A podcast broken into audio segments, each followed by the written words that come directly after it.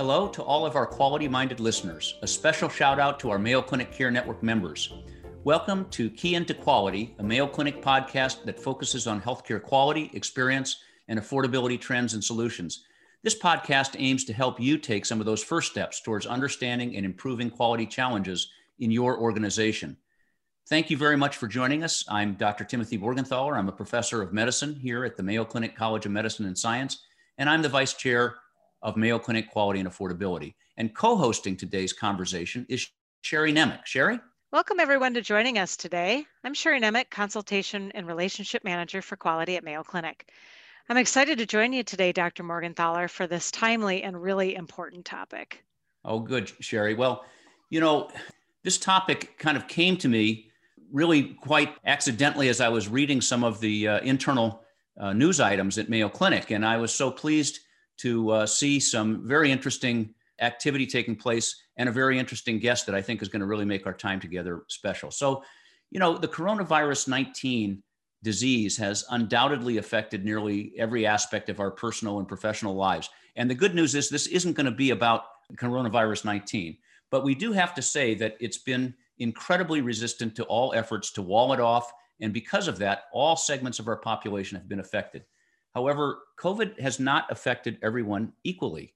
And as the COVID pandemic takes more lives every day across the US, public health officials report that racial and ethnic minorities are disproportionately impacted.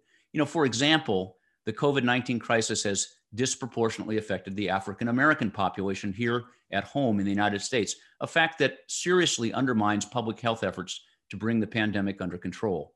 This week, we started out celebrating the life and work of Martin Luther King Jr. And among the many incredible things he said, one was injustice anywhere is a threat to justice everywhere. In a very real sense, we should consider what it will take to control the pandemic. And I would rephrase this with apologies to Dr. Martin Luther King. Failure to effectively manage COVID anywhere is a threat to managing COVID everywhere. So today we have a wonderful opportunity to learn from a Mayo Clinic colleague, Dr. LaPrincess Brewer, who is the author of a recent paper detailing the work of her group to promote emergency preparedness amongst um, African Americans during the pandemic. And they used a very special approach, and that's what I'm hoping she'll share with us. So I hope we'll have time to learn more about the magnitude of COVID inequities, some considerations about the why of these inequities, but in particular, some ideas about how to practically address them thereby improving the quality of healthcare that our organizations provide.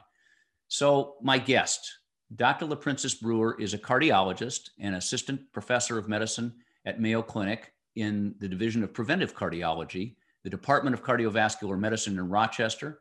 She earned her master's in public health from the Johns Hopkins Bloomberg School of Public Health in Baltimore. She completed her residency training in internal medicine at Johns Hopkins, and she completed her clinical fellowships in cardiovascular disease and preventive cardiology at Mayo Clinic. She has clinical expertise in cardiovascular disease risk assessment, cardiac rehabilitation, women's health, telecardiology. I mean, she is the person for this moment today. She was awarded highly competitive career development awards, including the American Heart Association Medical Faculty Development Program Award, an NIH Building Interdisciplinary Research Careers in Women's Health Scholar Award, and many others. And so I'm not going to read her long list of accomplishments because instead, I think what we really want to do is start a conversation with you. So, Dr. Brewer, before learning specifics about your study, I'm wondering if you could just share with our listeners a little bit about how COVID has affected different American communities in different ways. Well, thank you so much for having me today. And again, I just wanted to let you all know that this is a service that you're doing to the community by doing outreach about COVID 19 and sharing that not only at Mayo, but also throughout um, our communities. So, unfortunately, the COVID 19 pandemic has had a devastating impact on marginalized racial and ethnic minority groups, including African Americans, as you mentioned. Hispanic and Latinx Americans and Native Americans. And the pandemic has especially hit the African American community even harder. And recent data has shown that unfortunately African Americans are five times more likely than whites to be hospitalized with COVID 19, and they're more likely to die from it. And this is just unfortunate and unacceptable. And the COVID 19 pandemic is undoubtedly affecting the livelihood of the African American community and is impacting the ability of community members to maintain a healthy lifestyle. And these are largely related to the extreme burden of stressors that they're facing every day and resulting, you know, just really from this extreme public health crisis that we're in. So, Dr. Brewer, I wonder if you could unpack that a little bit for us. Let, let me first, I'm going to fasten onto the first thing you said. They're five times more likely than whites to be hospitalized. What do you think are the reasons for that? Is it is it related to the risk of hospitalization? Is it related to disease severity? Is it related to delays in diagnosis? I mean, what I'm sure there's a whole bunch of things there, but just share some of your thoughts w- with us. Yeah, it's, it's really multifactorial and not only related. We've heard this term, you know, early in the pandemic of pre-existing conditions, but there are also pre-existing conditions that they live in that you know also account for these health inequities and disparities that we're seeing.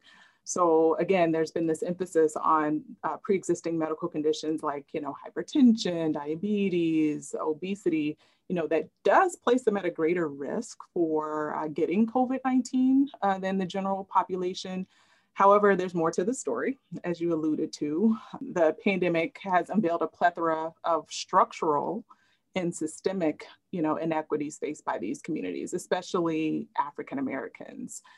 And these are largely socioeconomic disparities and reflect kind of this deep rooted history that we have in our country of structural racism, including uh, redlining policies, uh, lack of access to quality health care, being uninsured or underinsured, food and housing insecurity and unemployment. There's so many more that I could name, but those are, you know, some of the most important and relevant to the pandemic. Um, and these are better known as the social determinants of health or social drivers, as my community uh, likes to describe them of health. And in addition, you know, these communities lack access to COVID-19 testing centers and more rapid turnaround testing and drive-through testing just really has not been afforded to these uh, populations. And it's really unfortunate that, you know, now we're seeing this unfold with the COVID-19 vaccine rollout plan. And I'll, I'll go on just a little bit here, you know, just to kind of talk yeah. about, you know, Please specifically, do. you know, within that, the African-American population, um, many of them are essential workers. So, you know, early on, you know, in the pandemic, you know, they were the ones that were keeping America functioning and, and afloat as a society. And this resulted in their overexposure to COVID 19. And they're in primary service jobs. So, our grocery store clerks, our nurse, nursing home workers, transportation workers, those delivering our food to us while we were sheltering in place, they were out there. So, you know, it's estimated that, you know, nine out of 10 of lower wage jobs of essential workers are made up of African Americans. And uh, they don't have the option of working home or, you know, teleworking, you know, like we are. And many take public, you know, transportation, which makes them even more vulnerable to COVID. And many of them still, you know, to this day do not have adequate PPE to help mm. you know prevent covid-19 so yes again the comorbidities are part of the equation of why we're seeing these disparities among these racial ethnic minority groups. But i think these social determinants of health or social drivers of health um, are also having kind of this multiplicative effect if you will on why these disparities are just out of control. Yeah, boy, that last point was really driven home to me. I, I, it might have been this morning or last night. I was reading an article, I think it was put out by NPR actually, about uh, inequities in healthcare. And they were highlighting some of the problems of a hospital in LA County, where under non COVID conditions, that hospital, which serves a predominantly African American community, the most common surgical procedures performed are diabetic amputations. I don't think that's typical of most of our hospitals, but it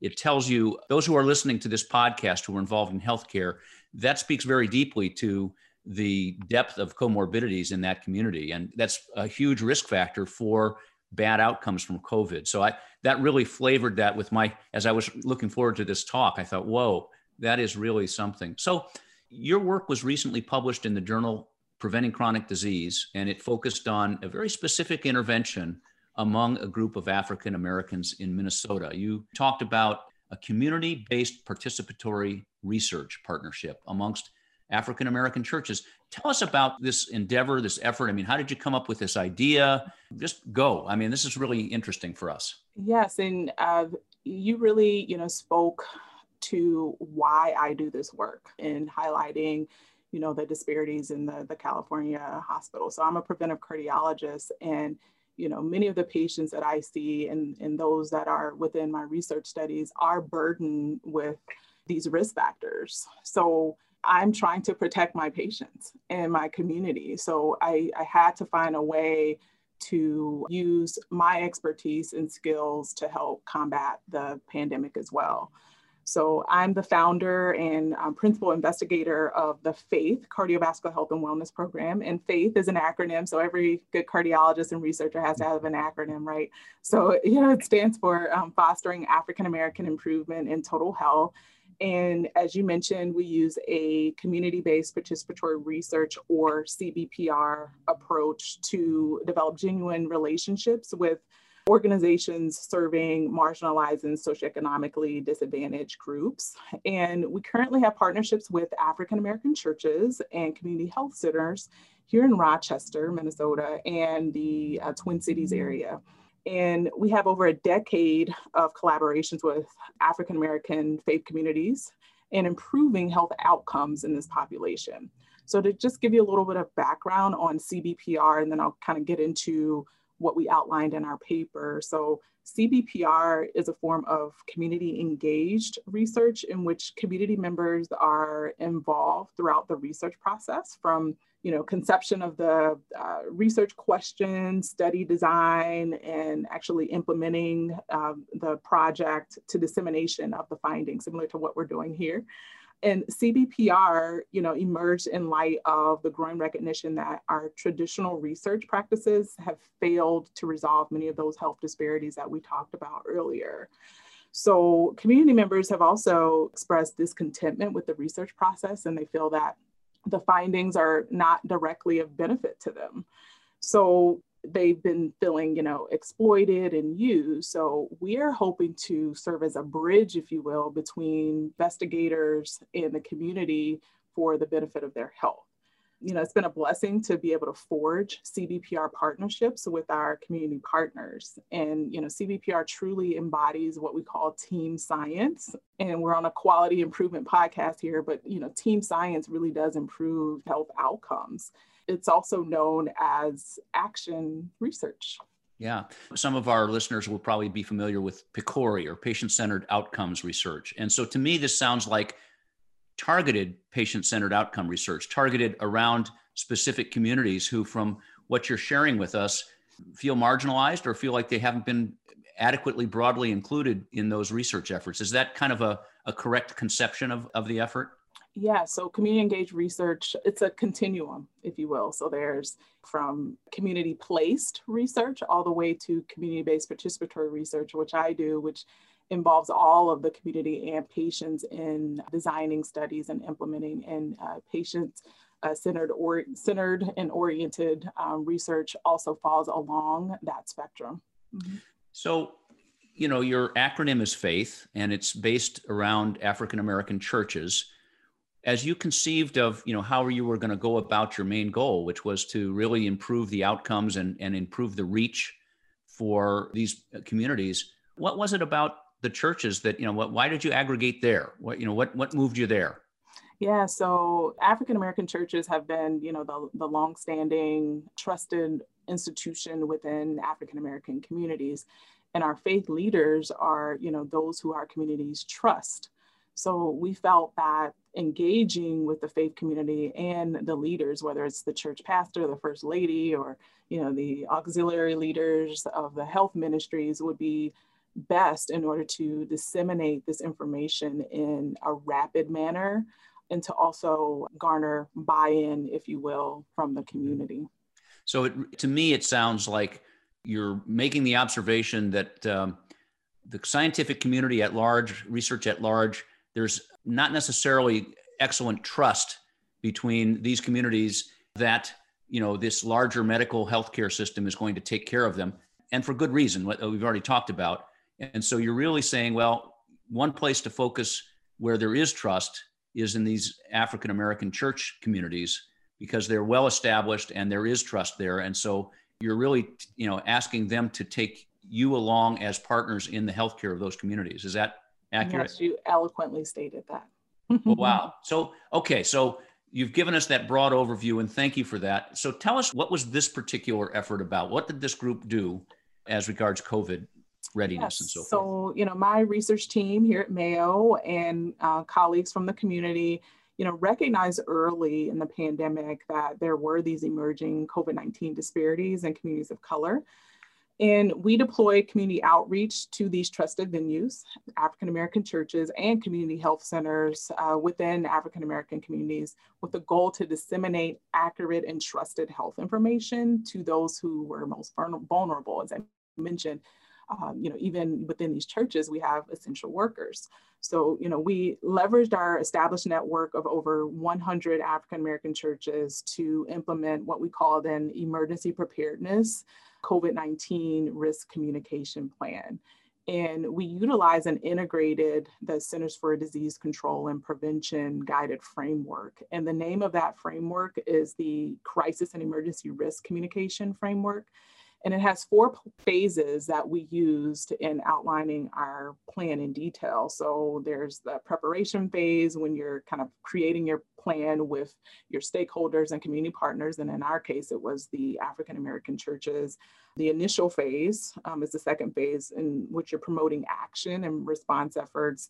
And then the maintenance phase is when you're explaining their ongoing risks. So their ongoing risk of COVID-19 has not gone away even to this day. And then the last phase is uh, resolution. So motivating vigilance and evaluating what you're doing for continued quality improvement. And the plan was, you know, twofold. So it included support to establish emergency preparedness teams within our church network. And then we launched a social marketing campaign, if you will, to provide accurate COVID 19 health information to this network. So, first, um, with all quality improvement, you need to do a needs assessment. So, we did actually a survey of the church leaders, and they indicated what their top three resources needs were. And those were financial support, food utilities, and accurate COVID 19 uh, information. As you remember, kind of early in the pandemic, there was just so much going on. We didn't know as much as we do now. So it was hard to know what was fact versus fiction. And also early in the pandemic, there was this myth going around that African Americans were somehow immune uh, to COVID-19. So clearly that, you know, was not the case. So, you know, we provided, you know, churches with an emergency preparedness manual from the Humanitarian Disaster Institute called Preparing Your Church for COVID-19 to offer them guidance on how to do this. How do you establish an emergency preparedness team? And then we provided them with kits, um, emergency preparedness starter kits to help launch this in their church. And as far as our social marketing campaign, we created a Facebook page and email blast dedicated to disseminating this information on COVID 19 that was up to date as it was rapidly changing. Um, as you can imagine, you know, uh, being in a lay audience, you know, you don't, it's hard to distill, if you will, all the information that's out there. So we mm-hmm. were helping them by doing that. You were the um, distillers. Yes.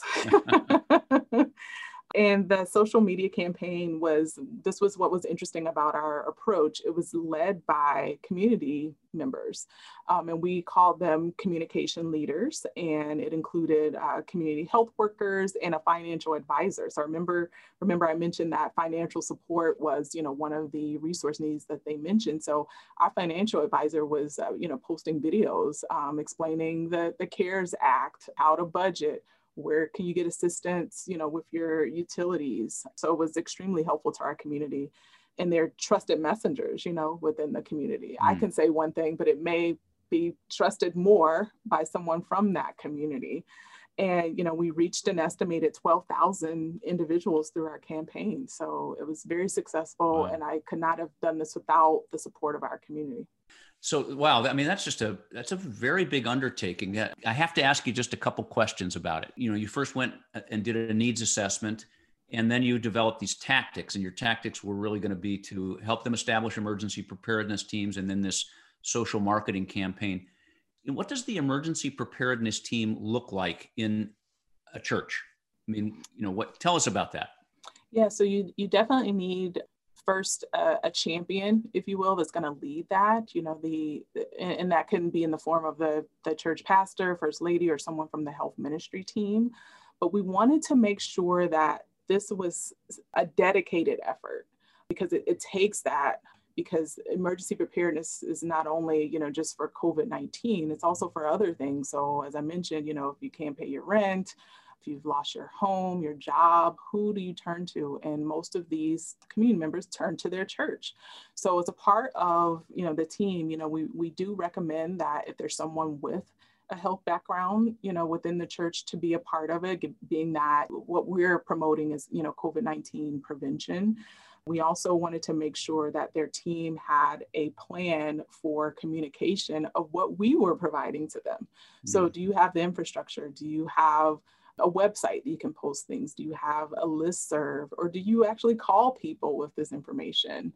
You know, another thing that's, you know, truly, you know, important with an emergency preparedness team is is also the outreach. So in the times of emergency, what plan do you have for outreach to not only your congregation but to the community? So many of our churches in establishing their emergency preparedness teams wanted to have, you know, food pantries or food banks, if you will, or partnering with others to serve their community. So I think, first of all, again, you need a champion that's going to take this on as I'm the emergency preparedness team leader. And then you build the team based on kind of the needs of the church. So these teams, it sounds like they functioned as, you know, like when you're in trouble, who do you turn to? I go to the team. And so they were the aggregators of knowledge about resources and, in some cases, just material sustenance yes. but also, it sounds like on you know this same team, then part of what their charge is is to help with the communication efforts to get the word out, uh, exactly. both you know facts, you know like let's get the medical facts out there, let's get people to to be aware of what resources might be available, where do they go for help, that type of information. Is that exactly. is that a good description of that? Yes. Yes. Well, so the second the second question I had for you is it sort of hinted that you identified trusted messengers you know how did you go about doing that? You know i think there's a lot of people listening to this call that would like to learn how can we get information out about different offerings or things like that. How do you go about finding those people? Yeah, so I was fortunate to have, you know, an established community steering committee and how we look for these folks is that we actually ask the community members, we're like, who do you trust? Who would you want to be a part of getting your voice out? And we actually interviewed every person on our community steering committee and asked them, why do you do this work? And how do you feel you could contribute to what we're doing? We look for people who had a you know trusted reputation, a, a credible reputation within the community, and they had links, actual links to the community. So they were actually doing things in the community, mm. not necessarily just holding a title, but they were actually doing community outreach. So with the community health workers um, that were part of our group, they are, are both from the churches that we're part of, um, that we're partnering with, excuse me, and, and, as well as some of our research projects. Uh, they were already previously involved with us. So we pretty much leveraged established networks that we had. Yeah, it's obviously a service that you've been providing, but it's also part of research. What what were sort of the findings of your research? Yeah, so uh, yes, I am a clinical investigator, um, and I did want to um, integrate a research component to this, and and we initially were hesitant because of just how urgent the situation is. But putting on my research hat, you want to make sure that you evaluate what you're doing so that you can um, improve upon it and then develop future interventions. So we found that over 70% of our churches that were involved did not have an established uh, emergency preparedness team or ministry. And that was definitely, I wouldn't say shocking or surprising, but it, it just showed me that there was more work to be done and that um, what we were doing was worthwhile. Really strengthened the need to do this work because, as I mentioned before, this is not going to be our last emergency or pandemic. So I want them to be ready when it does happen, um, whether it's, you know, hopefully not another pandemic, but, it, you know, again, it could be something, you know, from a natural disaster or with their congregation members. So, you know, this is a part of building post COVID 19 recovery and community resilience. And as a part of the research as well within our survey, you know, we asked them, what are your trusted resources for health information? And we were so pleased to see that the number one trusted resource was Mayo Clinic um, over even the CDC. It really showed the value of doing what we're doing and that we've built this credibility with this group and it's motivated us motivated us to keep going. I think that's really an important message there for our listeners to hear because when a healthcare organization reaches in to learn different ways, uh, more effective ways to be a part of the solution for problems that people really have, they become essential in a way to that community. And that's a very powerful and important stickiness that uh, healthcare organizations need. So I'm aware of other groups of colleagues here at Mayo that are members of a, of a something called the Rochester Healthy Community Partnership COVID-19 Task Force. So they're they're doing some work too. How does your work and their work kind of meld together? Yeah, so it truly has been an honor to learn from and model the outstanding CBPR, community-based participatory research approach utilized by the Rochester Healthy Community Partnership Task Force, COVID-19 Task Force. And, you know, that's led by Dr. Irene Sia and Dr. Mark Wieland here from Mayo Clinic.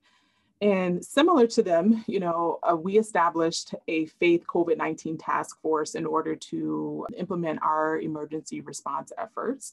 And this was a subcommittee of our group and of our established, sorry, faith community steering committee that I mentioned to you earlier. And really, this helped us to provide more infrastructure, you know, around what we were doing for our community outreach efforts for COVID 19 and by having this infrastructure, you know, it allowed us to simultaneously continue our, you know, primary work and focus on, you know, promoting cardiovascular health and wellness within the African American community while, you know, somewhat repurposing, I always like to say, ourselves to address the COVID-19 pandemic and learning from you know the, the rochester healthy community partnership you know has allowed us to have you know quality improvement within our steering committee you know, as we were, as I mentioned before, able to leverage the expertise of our community members to rapidly imp- implement our efforts. So you started hinting at it here. Uh, kind of the next question that I was thinking of asking you is, you know, so far we've really talked about these efforts as they relate to COVID and and all the things that have been happening very you know abruptly with that. But what other chronic conditions do you think might benefit from these kind of approaches? So, you know, community engagement is so essential. And in my opinion, you know, it should be the norm. Um, this should not be viewed as something novel or unique in clinical research and educational practices, you know, in order for us to achieve health equity. And it truly can be applied to address nearly any health inequity that exists, whether it relates to a chronic medical condition, enhancing the diversity of medical education or addressing the social determinants of health, like you know, food or housing insecurity. And community engagement is also key in addressing, you know, many of the valid and, you know, understandable COVID-19 vaccine hesitancy that we're seeing amongst racial ethnic minority groups. So we really have to meet people where they are, you know, with humility and the ability to listen because you know otherwise we're not going to make an impact within these communities that really need us the most mm-hmm, mm-hmm.